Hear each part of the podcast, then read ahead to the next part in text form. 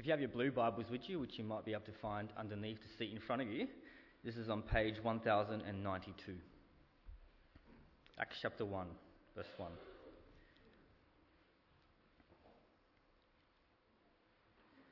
In my former book, Theophilus, I wrote about all that Jesus began to do and to teach until the day he was taken up to heaven, after giving instructions through the Holy Spirit to the apostles he had chosen. After his suffering, he showed himself to these men and gave many convincing proofs that he was alive. He appeared to them over a period of forty days and spoke about the kingdom of God. On one occasion, while he was eating with them, he gave them this command Do not leave Jerusalem, but wait for the gift my Father promised, which you have heard me speak about. For John baptized with water, but in a few days you will be baptized with the Holy Spirit. So when they met together, they asked him, Lord, are you at this time going to restore the kingdom to Israel? He said to them, It is not for you to know the times or dates the Father has set by his own authority, but you will receive power when the Holy Spirit comes to you, and you will be my witnesses in Jerusalem and in all Judea and Samaria and to the ends of the earth. After he said this, he was taken up before their very eyes, and a cloud hid him from their sight. They were looking intently up into the sky as he was going, when suddenly two men dressed in white stood beside them. Men of Galilee, they said, why do you stand here looking into the sky? This same Jesus, who has been taken from you into heaven, will come back in the same way you have seen him go into heaven.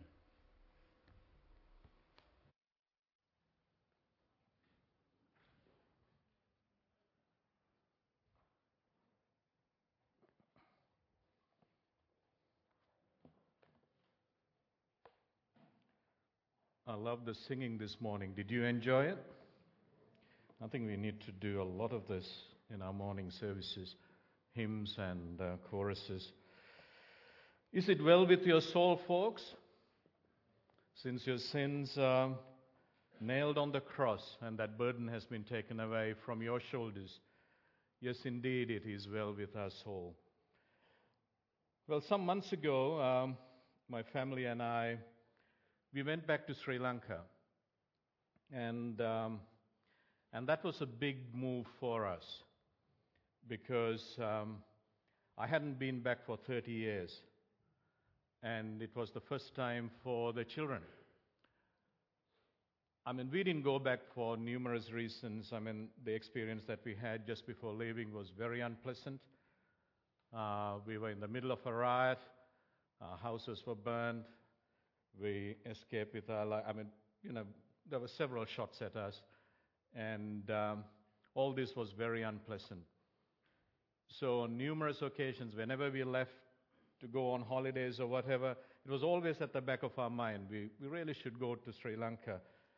But I had this major, you know, mental block. And eventually overcame it, and we went. And we landed in the early hours of the morning and I must say, I had all this fear within me, but as soon as I landed, it, it all sort of disappeared. It all looked normal, like the Sri Lanka I once knew. And a few hours later, um, we visited our church, the church that I grew up in, uh, was converted, was baptized, and it was an absolutely awesome experience. Uh, again reconnecting with all these people that I knew and, and, and very much loved. And I had the opportunity to preach again in that church where it all started as a teenager. And it was the same pulpit 30 years later. And all that was real, really amazing. And um, the services are very different to what we are used to here. It goes for two and a half hours. It's long, isn't it? and uh, every service has a communion, and during the communion, people uh, are encouraged to pray. And uh, during that time, people actually kneel, whoever who can, and the others may sit on the floor. Of course, the older ones would, you know, you know, sit in the chair, on a chair or whatever. And the whole thing takes about 45 minutes. And it was interesting to look at my children and uh, see that them going through this ritual that you know they were not used to. And um, and later we drove to the neighborhood. Um, and the last time I saw the neighborhood, our house was burning, and uh, we had hidden in our neighbor, neighbor's place for two, two days to, you know, when I say hiding, it was really hiding. There were people looking to, you know, get rid of us. And um, we went back. Our, our old house had been built. And we knocked on our neighbor's door. And these people were very friendly. Uh, I mean, we've been very close for several years. And as soon as we knocked, all these people came running out. Were a lot of hugs, a few tears. And we basically started where we left off. And I was amazed to find that a couple of them had become Christians. Uh, you, know, you know, one of the ladies had become a Christian. And um, they specifically mentioned my father's witness. Um, you know, him being a faithful man, and, um, and also the fact that my grandmother was saved and baptized at the age of 83 years. So this was a very, very sort of pleasant time for us. But growing up in Sri Lanka, one of the things that I became used to or saw very regularly were all these paganistic rituals and practices. I mean, one particular situation really stands out. This, this tooth, a tooth relic of the Buddha, was being transferred from India to Sri Lanka. So a public um, holiday was sort of announced, so everyone got a day off. And all these intelligent people, politicians, you know, various other prominent people, had the front seat during this event. And they were worshipping right flat on the ground, you know, prostrating themselves and worshipping this little piece of enamel, calcium phosphate. And uh, there they were, worshipping this tiny piece of enamel. And the contrast was so obvious to me of what all these people believed in and what I believed. Here they were, you know, worshipping a piece of tissue. And friends, we have an empty grave, an empty tomb, and a risen Savior. They worship someone who's dead and gone no life. And we worship a risen Savior. Amen? It's a huge difference. Massive difference. And that is the message. And that is what we have in our gospel. So before we turn and look at this uh, chapter, let me just quickly lead us in prayer. Father, as we look at your word this morning. We ask that you would give us open hearts. Teach us this morning. Impress upon us what you want to impress. Lord, speak through me this morning. Help me be honest with your word. We ask in the risen Savior's name. Amen. I mean, one of the books that I like to sort of read often is the book of Acts. Another book, the book of Romans. Wonderful books. When you look at the book of Acts, you can call it the Acts of the Holy Spirit through the apostles. Where God uses ordinary men and women fishermen, very ordinary people, to achieve extraordinary things by the enabling and power of the Holy Spirit. This is the finest record of any missionary enterprise. If you look at chapter 1 and verse 15, there was a group numbering about 120 people. In the next chapter, it grew to 3,000 people at the Pentecost, where the first church was established. Chapter 4 talks about this group growing to 5,000 men. So there were women and children. Chapter 5 multitudes coming to know the Lord. The church, believers, all this kept growing. There was this exponential growth of the gospel through Judea, Samaria, the Gentile world, and the ends of the earth, as God had commanded.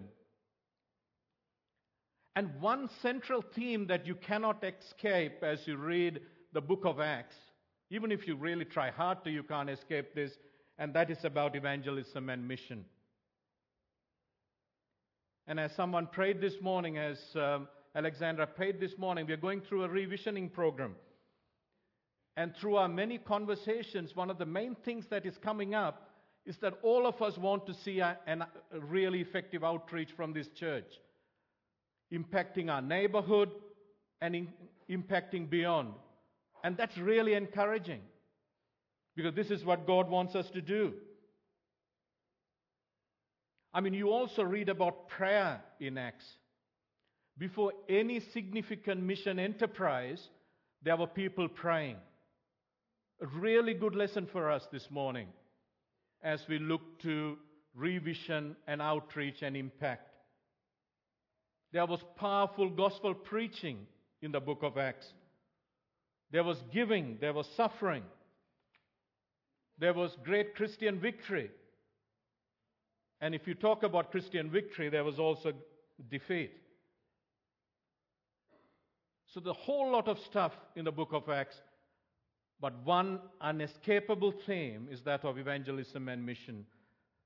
And, friends, I believe the key verse in the entire book is the book of, I mean, in chapter 1 and verse 8, where the Lord looks at his disciples and says, But you will receive power when the Holy Spirit comes on you and you will be my witnesses in Jerusalem and in all Judea and Samaria and to the ends of the earth.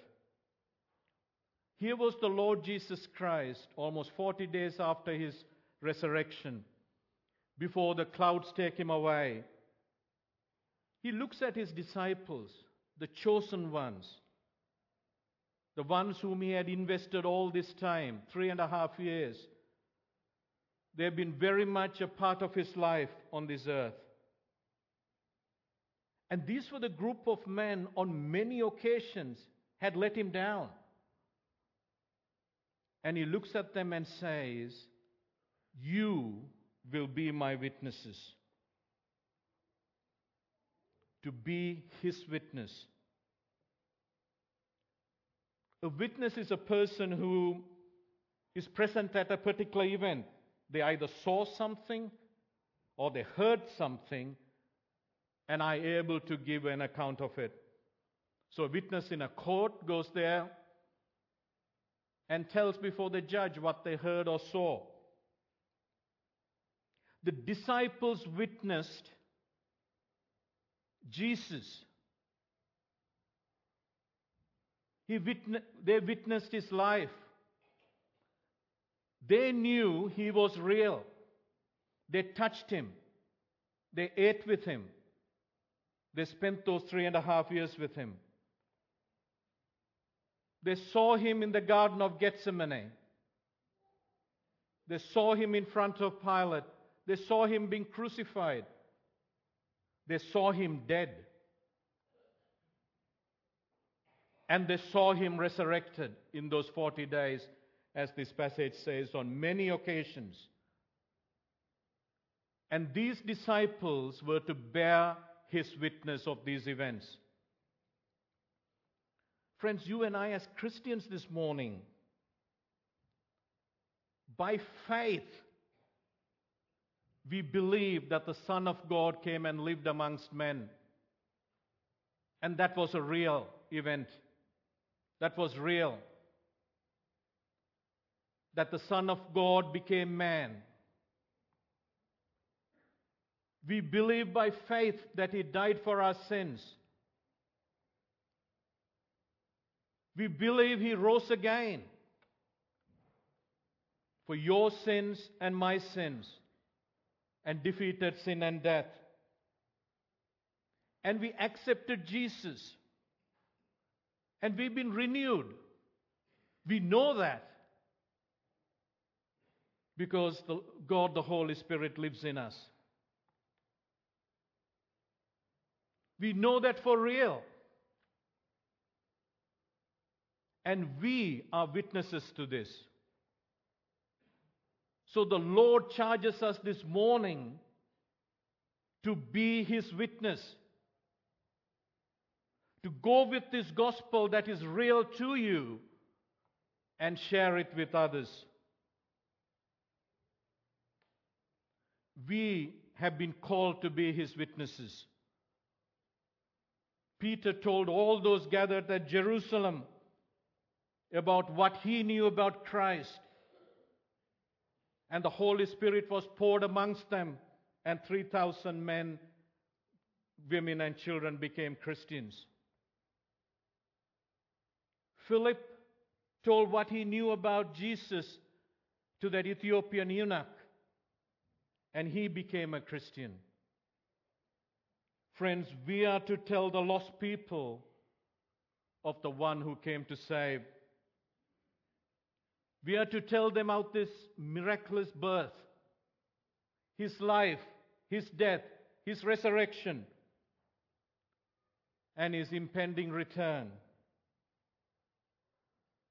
And we are to tell these people that Jesus is the only way. There's no other way but Jesus. So, what does he say? I am the way, the truth, and the life. No man cometh unto the Father but by me. There's no other way but Jesus. And we are to do this witnessing at home, at school, at university, hospitals, wherever we are. Go and be his witness. And that's what the Lord charges us this morning.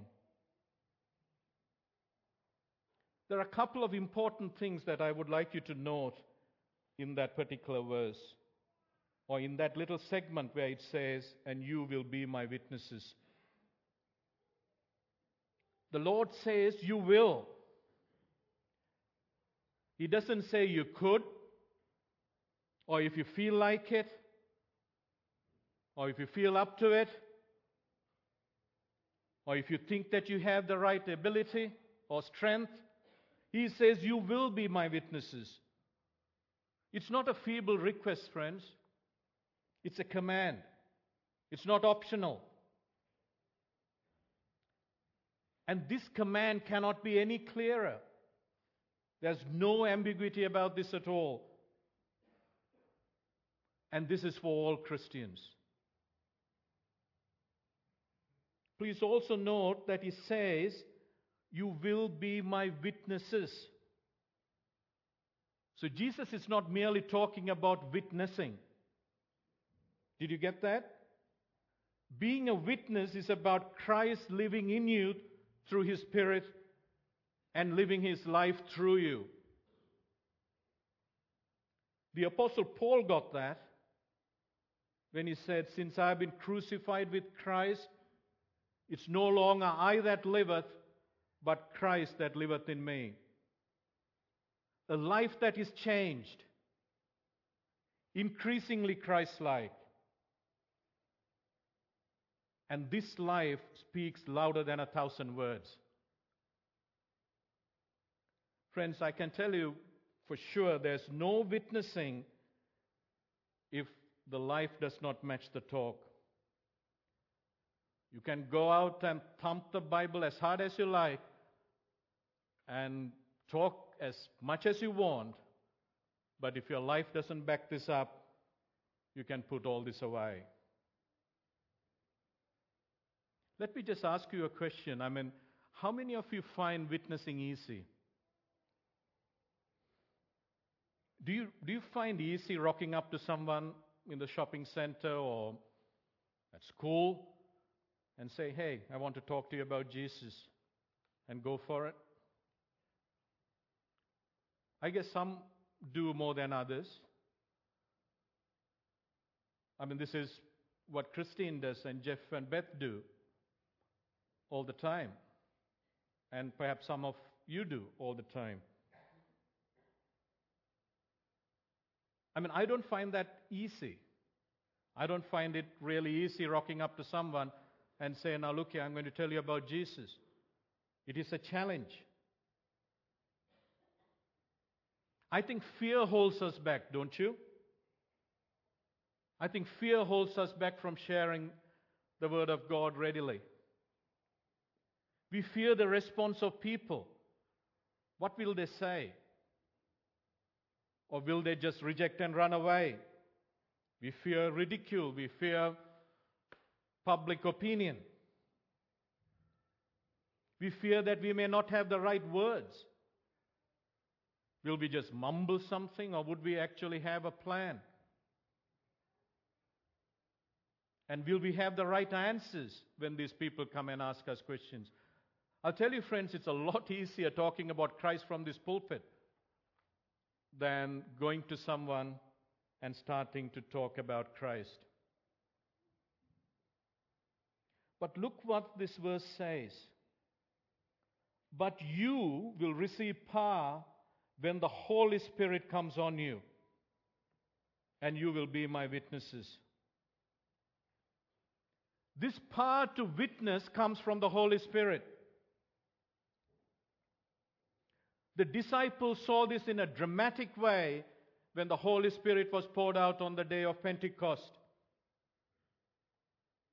Friends, the great news is the Holy Spirit is still here. And you might ask, where? And I think you know the answer. 1 Corinthians chapter 6 and verse 19. Turn with me to that, please. Look at this wonderful verse.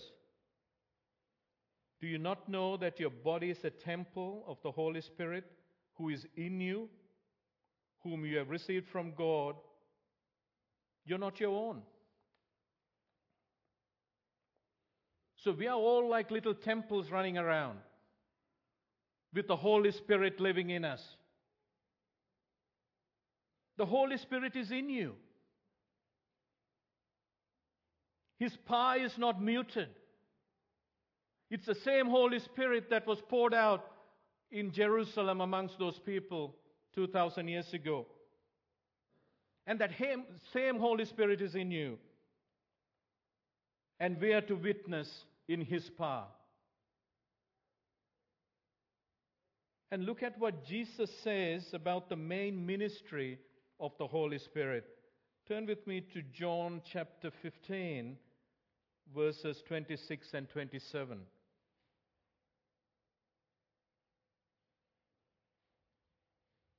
So when the counselor comes, whom I will send to you from the Father, the Spirit of truth who goes out from the Father, he will testify about me, and you also must testify, for you have been with me from the beginning. So, the main job of the Holy Spirit is to testify about Jesus. Our main job is to testify about Jesus. It's a shared ministry between God the Holy Spirit and the believer, testifying about the Lord Jesus Christ. So, friends, when we freak out, when we get really scared about witnessing, and as we step out in faith, let's remember we are not on our own. We step out with the power of the Holy Spirit. And Jesus tells his disciples to be his disciples, to be his witnesses in Jerusalem, Judea, Samaria, and to the ends of the earth. The scope is huge. The Bible tells us the harvest is plentiful. Also reminds us that the laborers are few. The scope is local. Yes, we want to outreach to our local community. We want to see all these people walk by on Sunday, come into this church and know, know Christ. We want to be regional. And yes, we need to open our eyes further and look beyond into the various mission fields. Our church, over a long period of time, has been very faithful in this and has been greatly blessed by what's it been doing in a, in a more sort of wider way, well into the various mission fields. So, after the Lord said all this, something amazing happens. As he was talking to them, he's taken up. And these disciples must have been absolute awe looking at the Lord Jesus Christ just ascending into the heavens and into the clouds. And two men dressed in white come and stand beside them, perhaps angels. And look at verse 11. They say, Men of Galilee, they said, Why do you stand here looking into the sky? The King James Version puts it even better. Why stand ye gazing into the heavens? Probably with their mouth dropped, looking at something that they've never seen before. Perhaps two or three of them did at the ascension, but a whole lot of them hadn't seen this before. The time had come for the disciples now, friends, to stop gazing and obeying their Lord. They had to do something. They had to leave Mount Olives and take themselves to Jerusalem. And great things were to happen through these people. Awesome things. Their life would never be the same again. The time for us also has come to stop gazing and obeying our Lord. The time had come for the disciples to stop gazing and start fulfilling their commission. The Lord told them to be His witnesses. The first church was formed. There was this amazing outreach program through them. And this work is still continuing through other disciples, through missionaries, through local preachers, through pastors, through normal people who go about their business. And this wonderful passage ends with a promise. And this is an important promise. The men look at these disciples and say, The same Jesus who has been taken from you into heaven will come back in the same way you have seen him go into the heavens. The second coming of the Lord Jesus Christ is going to be a real event. Many, many, many prophecies in the Bible have been fulfilled. And the prophecies around the second coming of the Lord Jesus Christ is yet to be fulfilled. Many, I mean, as you read the Bible, you'll find that people, even at that time, were looking for the second coming of the Lord Jesus Christ. And because of this time, people have become really complacent. It's, it's right at the back of their mind, right, right somewhere hidden. It's, it's really not at the forefront. And these people were asked to witness in light of what was going to happen. One day the Lord Jesus Christ was going to come. But let's remember that 2,000 years, when compared to eternity, doesn't even register on the radar. God is not bound by time. Could the second coming happen tomorrow? Would it take another 2,000 years? Well, I don't know. I'm sure you don't know. But God knows. That's what the Bible says. And also, Jesus reminds his disciples it's not for you to know the times or dates the Father has set by his authority. So, what do you and I do in the meantime? We have it in His Word to be His witnesses. To be His witnesses. Friends, there's one particular point in time that all of us will need to give an account of what we've been up to. And that can come any time. The other day, I had a, a family in my rooms at, at work, and this was a family that was absolutely distraught. Um, they were watching their youngest son play rugby, and he was running about normally. A nice, fit young man, well built, as most rugby players are. He runs and drops. And they were unable to revive him. He was only 17 years old. And he had a very rare cardiac condition. So this family was here to see me to see whether their other children and the parents had the same problem. Unfortunately, none of them did. We really don't know how long we've got, do we? We may be as healthy and fit as ever, strong as an ox, but you never know. I think we ought to finish this morning with one question Are we truly ready to meet the Lord Jesus Christ? Is our life aligned to the gospel? Have you been playing with this and not really tackling the main issue of our own salvation?